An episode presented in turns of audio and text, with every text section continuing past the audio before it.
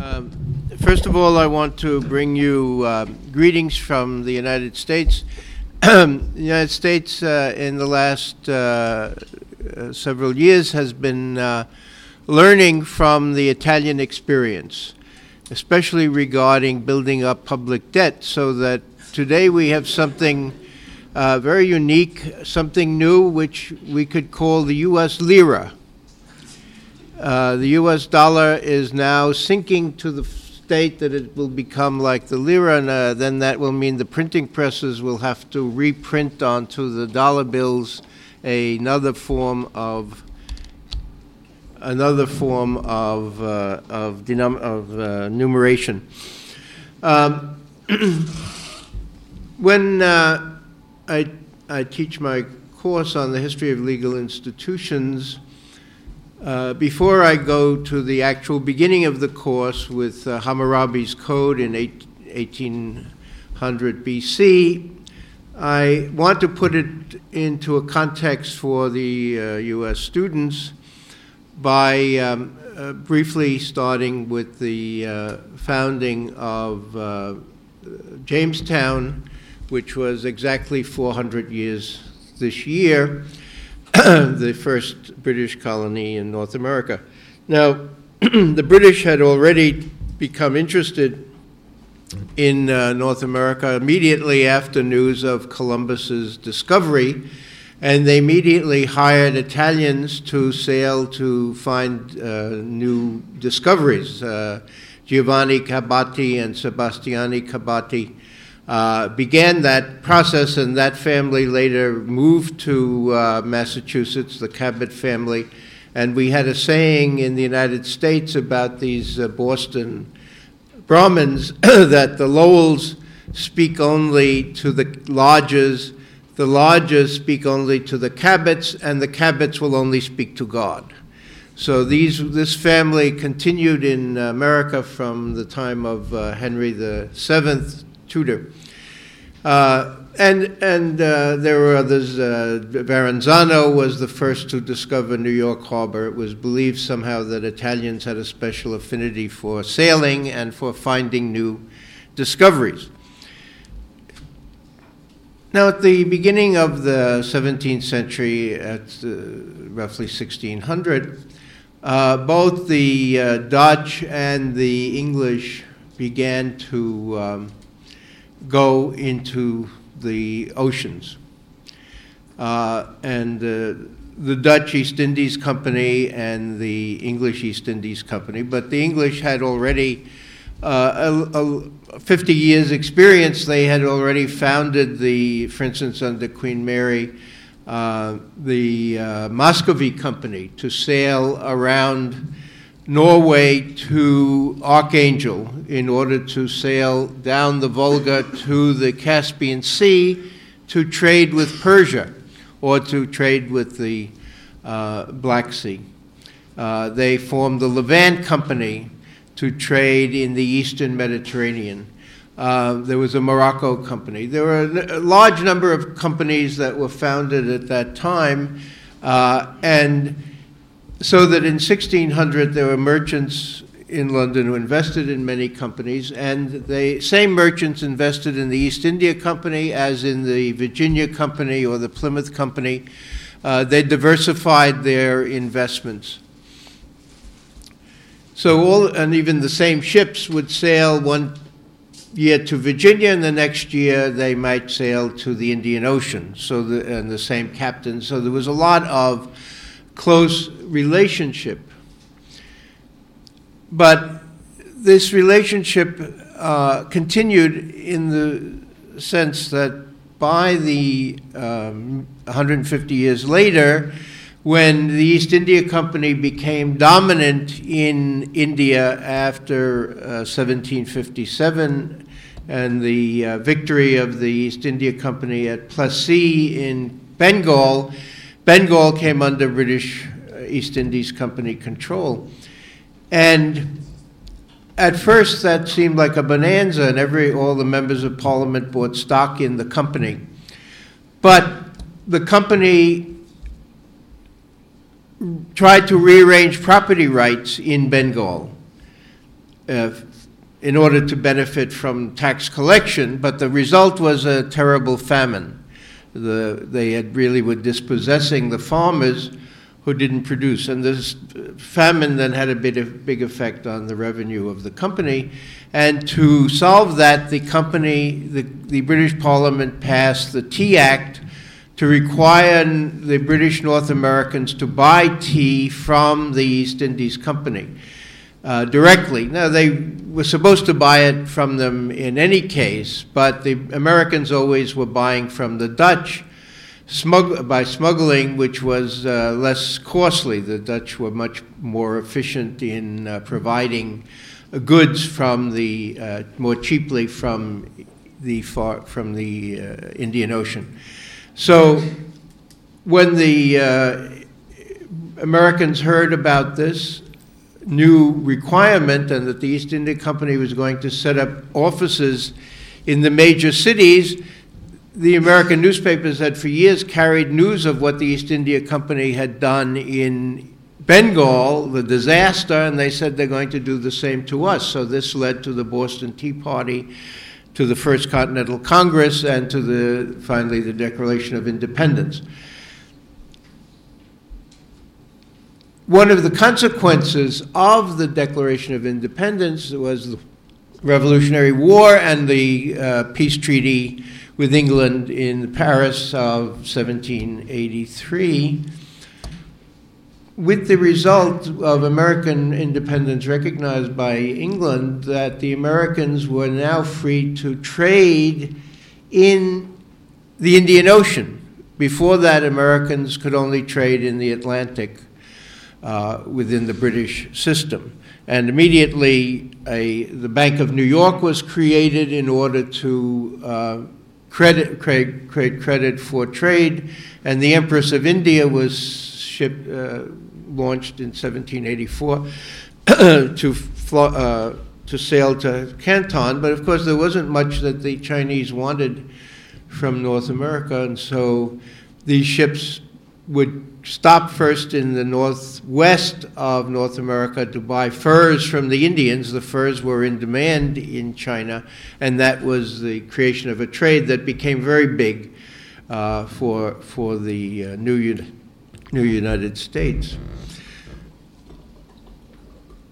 Now, when dealing with these uh, companies, and uh, for the American students, it's important to see that the United States grew out of companies. These were commercial companies that became the colonies, and these colonies' uh, charters, their corporate charters, were the basis of the constitutions in the United States. So it's important to see the commercial origin of American constitutionalism. now, among these companies was the sister of the Dutch East Indies Company, which was the Dutch West Indies Company. That is, to deal in the Atlantic. And this company became quickly very uh, wealthy because it acquired territory from Portugal, just as the East Indies, Dutch East Indies was acquiring Portuguese territory in the East Indies the West Indies Company was acquiring Portuguese territory in the Western Hemisphere, in particular in Brazil. Brazil was the Saudi Arabia of sugar in the 17th century, and so the Dutch seized the northwest of Brazil, Recife and Pernambuco, uh, and was also uh, to provide labor for that. They got, got, control of the Portuguese colony of Angola. So, for a period of time, this was uh, for several decades important for the Dutch. They later was reclaimed by the Portuguese. But in the meantime, they then also acquired uh, islands in the Caribbean, in the West Indies, also for sugar where they moved their sugar plantations, but they had also acquired very early uh, part of, a, of the middle Atlantic state area of North America, really from the Connecticut River south uh, to, the, to Maryland. So, what today are the states of Delaware, Pennsylvania, New Jersey, New York, and part of Connecticut. And that was New Netherlands, and the uh, headquarters of that was New Amsterdam on the tip of Manhattan Island. Now, the Dutch carried out important uh, provisions of public goods there in a way that uh, very much is uh, parallel to what we've heard about in uh, Bombay. and this system was continued once, once the Dutch lost control to the English of Manhattan and, the, and New Netherlands, which then became New York uh, uh, colony and New York as a city. And that was exactly at the time when the Portuguese gave Bombay and Tangier to Britain as a dowry for the new Queen of England, Catherine of Braganza. Uh, the Dutch uh, lost New York. Uh, the Dutch had a choice of giving up New York or Curacao, and they preferred to keep Curacao.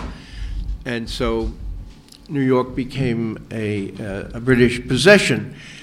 But uh, possession of the Duke of York, who was the brother and heir of, uh, of Charles II. And in taking control, he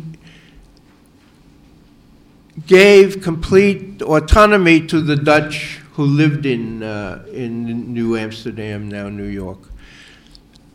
They could keep all their Dutch laws and their Dutch uh, judicial officials. There was some English on uh, eastern Long Island, and so he instituted what were called the Duke's Laws, and that is to say that there would be two coexisting legal systems in this new uh, in New York. There would be Dutch law, and there would be English common law. And if you were English, you could use English law. If you were Dutch, you would use Dutch law. And of course, there's a big difference. Dutch law is a is so-called Dutch Roman law. It's based on uh, on uh, derived from uh, Justinian's code it's important to see that uh, England has always been very um, untyrannical uh, about law. They allow alternate legal systems. For instance, Scotland has always used Dutch Roman law. Today it is still using Dutch Roman law. Uh, Quebec still uses uh, French civil code. Uh, in the United States, Louisiana uses the French Civil Code.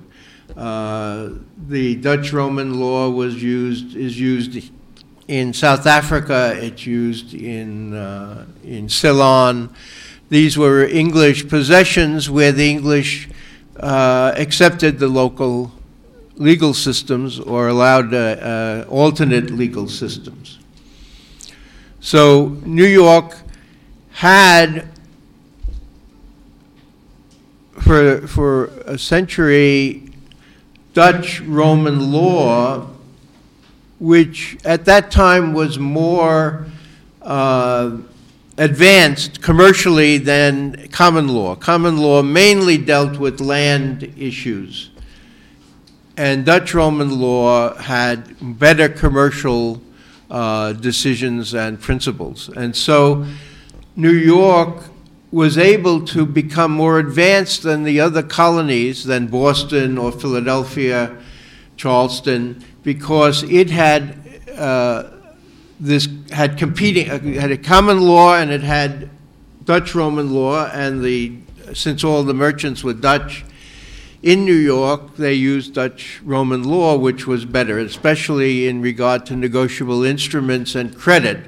Common law was not uh, yet evolved commercial, those valuable commercial aspects. So, in addition, again, in the question of uh, public goods, the New York inherited from the Dutch and kept till the middle of the 19th century, so about 200 years, New York municipal government or services were paid for from the rents for the wharves of the ships along the uh, coastline. The coastline was uh, owned by the municipality of, uh, of New York, and the uh, municipality auctioned these wharves uh, periodically for annual rents. And those annual rents paid for the whole cost of civil government in New York City.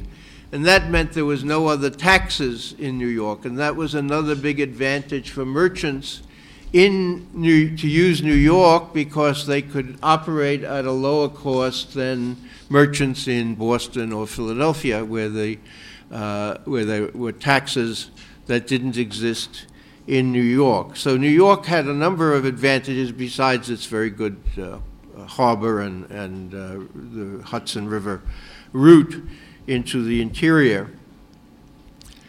Now, these, this uh, system of uh, private provision of public goods uh, was important for them, but it's important for other, uh, other um, groups. Uh, about two years ago, I, I organized a conference uh, in Stockholm on city states.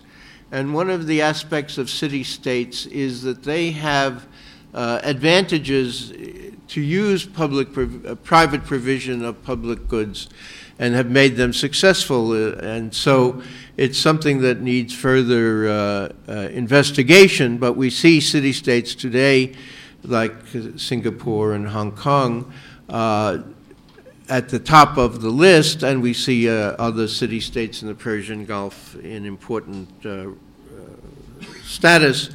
Uh, so it's something to study in how they are conducting. Now, uh, one, some of the things that need to be added are, for instance, Albert Hirschman's work on exit and voice, where he uh, shows how uh, by unless the merchants, for instance, are given a voice, that is to keep taxes low, they will exit. And we see that was the case in the Middle Ages when there were a lot more city states and a lot more small jurisdictions. Uh, E.L. Jones' book on the European miracle on why Europe in the Middle A- from the Middle Ages uh, ex- moved forward, advanced, due to the fact of easy exit by the merchants. They could easily carry on their same uh, uh, commercial activities uh, at a neighboring city or a neighboring jurisdiction. So having uh, multiplicity of jurisdictions was very important uh, to keeping taxes low, which was the only way to keep merchants from exiting. So there are a number of areas that uh, uh, relate to this that are worth, uh, worth uh, investigating.